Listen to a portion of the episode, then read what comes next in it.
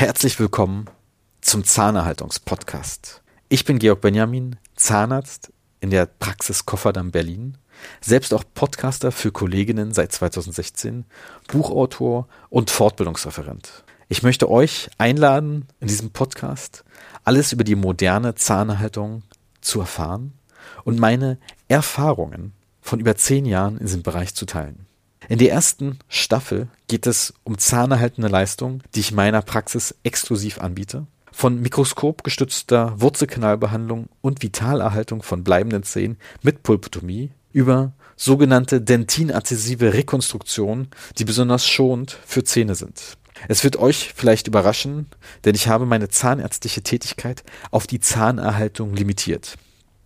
In weiten Staffeln werde ich auch mit anderen Experten aus der Zahnerhaltung sprechen.